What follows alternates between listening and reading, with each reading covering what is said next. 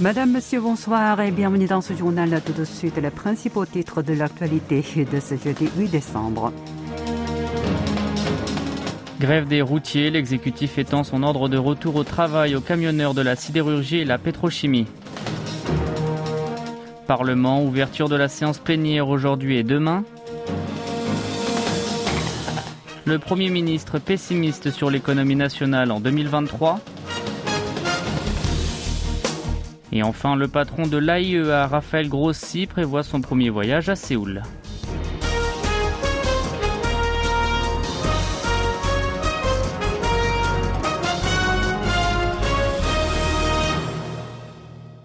On commence avec l'actualité sociale.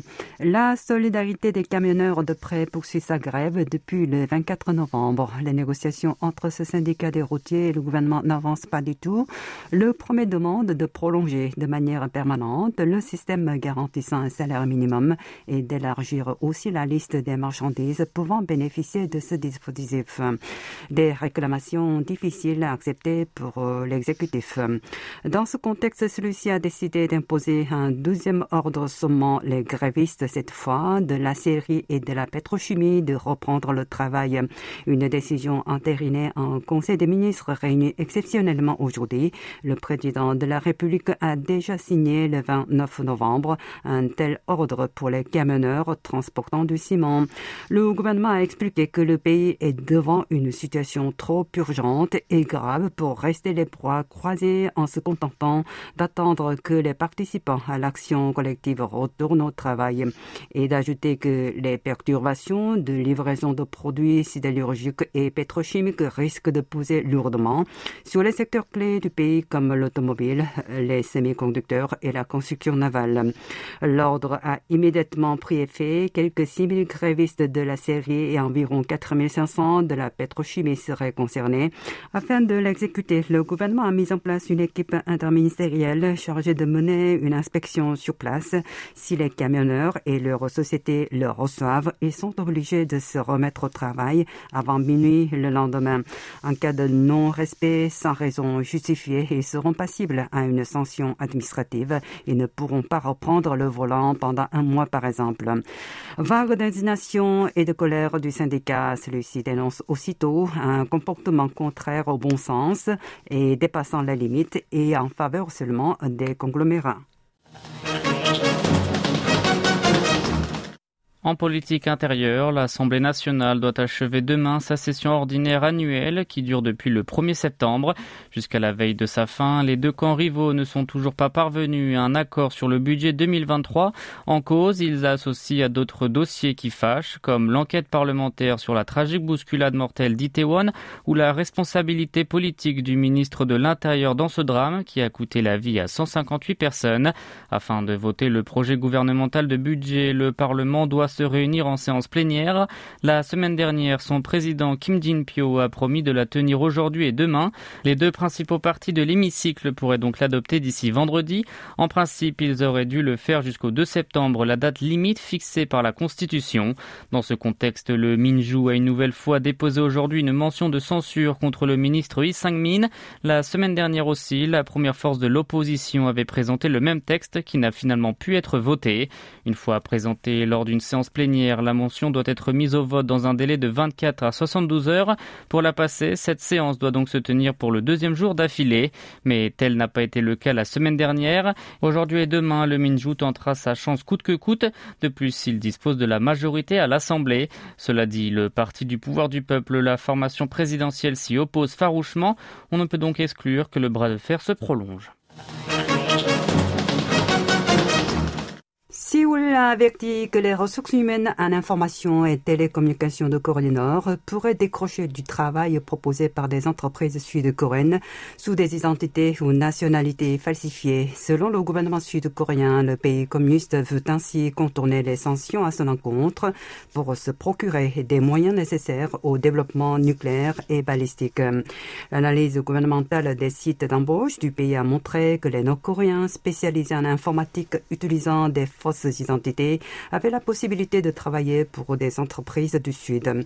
En effet, des milliers d'habitants du royaume ermite qualifiés en technologie de l'information travaillent en Asie ou en Afrique et transfèrent les devises étrangères ainsi gagnées dans leur pays d'origine. Ils utilisent des faux papiers d'identité ou empruntent des comptes en ligne tiers. Ils font également tout pour éviter les entretiens d'embauche en visioconférence et tentent d'obtenir des interviews téléphoniques. Ils sont en général engagés dans le secteur du développement médical, des sports et des jeux. Cette pratique illégitime prend de l'ampleur, d'autant plus que les sanctions renforcées depuis 2016 font reculer les exportations nord-coréennes, l'unique canal conventionnel du flux financier contribuant au programme nucléaire et balistique.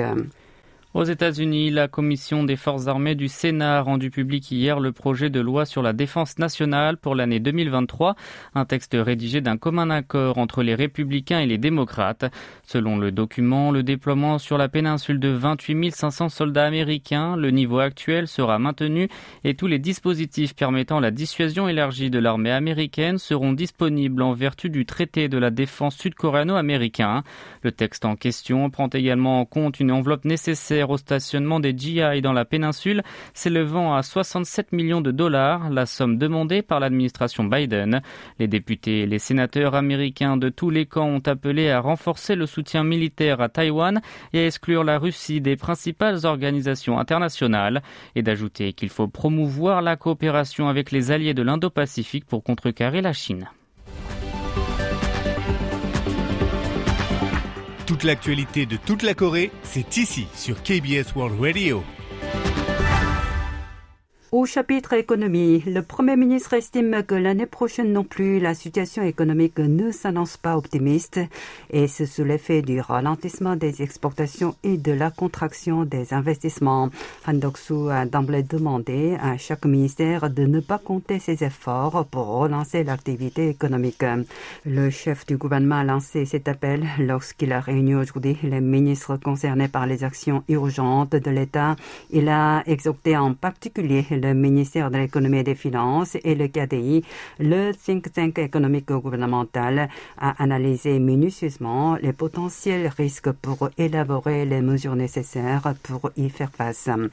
Han s'est alors engagé à améliorer de manière rationnelle et drastique les réglementations, empêchant les investisseurs étrangers et les entreprises spécialisées dans l'environnement d'accélérer leurs activités. Le Premier ministre en a profité pour promettre de réformer les politiques en faveur des ménages composés d'une seule personne, ainsi que des foyers monoparentaux, leur nombre ne cessant de progresser. La Banque de Corée, la BOK, fait part de la nécessité de continuer à relever son taux directeur pour le moment, et ce dans un rapport sur sa politique monétaire présenté aujourd'hui au Parlement.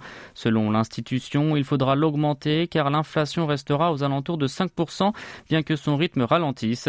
Concrètement, pendant la seconde moitié de l'année, la pression inflationniste diminue dans le sillage de la chute du prix à l'international du pétrole et de l'amélioration de la chaîne d'approvisionnement mondiale. Mais cette tendance baissière risque de s'arrêter puisque la consommation des ménages pourra retrouver des couleurs, en particulier dans les services, et ce au fur et à mesure de la levée des restrictions sanitaires liées au coronavirus. Autre facteur important avancé par la Banque centrale, il s'agit de la croissance économique. À en croire la BOK, si le produit intérieur brut a continué à enregistrer une hausse supérieure à son niveau potentiel, dopé par la consommation des ménages, le momentum de sa progression s'affaiblit, en cause le ralentissement des exportations. Le directeur général de l'Agence internationale de l'énergie atomique, l'AIA, est attendu à Séoul le 13 décembre. C'est la première fois en cinq ans qu'un patron de l'instance y fait un déplacement. Raphaël Grossi est entré en fonction en 2019. Durant son voyage de quatre jours, celui qui a succédé au japonais Yukiya Amano sera reçu par de hauts responsables du gouvernement sud-coréen, parmi eux le ministre des Affaires étrangères et celui de l'industrie et de l'énergie. Sans surprise, leurs entretiens doivent porter essentiellement sur la réponse à donner à la Corée du Nord qui continue de développer ses capacités nucléaires. Autre sujet de discussion, il s'agit du projet de déversement en mer des eaux contaminées de la centrale nucléaire accidentée de Fukushima au Japon, un projet qui inquiète les voisins de l'archipel. L'AIA a mis en place un groupe d'experts mondiaux chargés de veiller à la transparence du processus de traitement des eaux. Séoul continue de l'exhorter à garantir sa participation à ce processus. L'équipe nationale de football de Corée du Sud est rentrée du Qatar sous les acclamations. Une cascade de supporters l'a accueilli hier à l'aéroport d'Incheon et a rendu hommage à son exploit. Pour rappel, les guerriers de Taeguk ont rejoint les huitièmes de finale de la Coupe du Monde pour la première fois en 12 ans.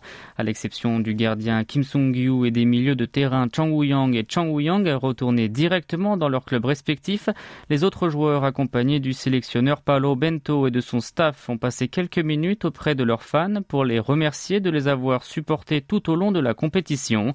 Leur capitaine Son Heung-min a promis que sur la lancée de leur soutien, lui et ses coéquipiers continueraient à donner leur maximum pour avancer encore et à exprimer aussi sa gratitude envers tous ses compatriotes. Bento, qui a dirigé l'équipe pendant les quatre dernières années, a lui aussi manifesté son émotion. C'était un honneur et un bonheur à la fois, a-t-il déclaré. Pour rappel, il a annoncé ne pas prolonger son contrat et va donc bientôt quitter son poste. Et Hwang S'est quant à lui déclaré fier d'avoir joué pour la sélection et heureux également d'avoir inscrit un but au Qatar. Ce soir, le président de la République va recevoir à dîner tous les joueurs, leur entraîneur et le staff.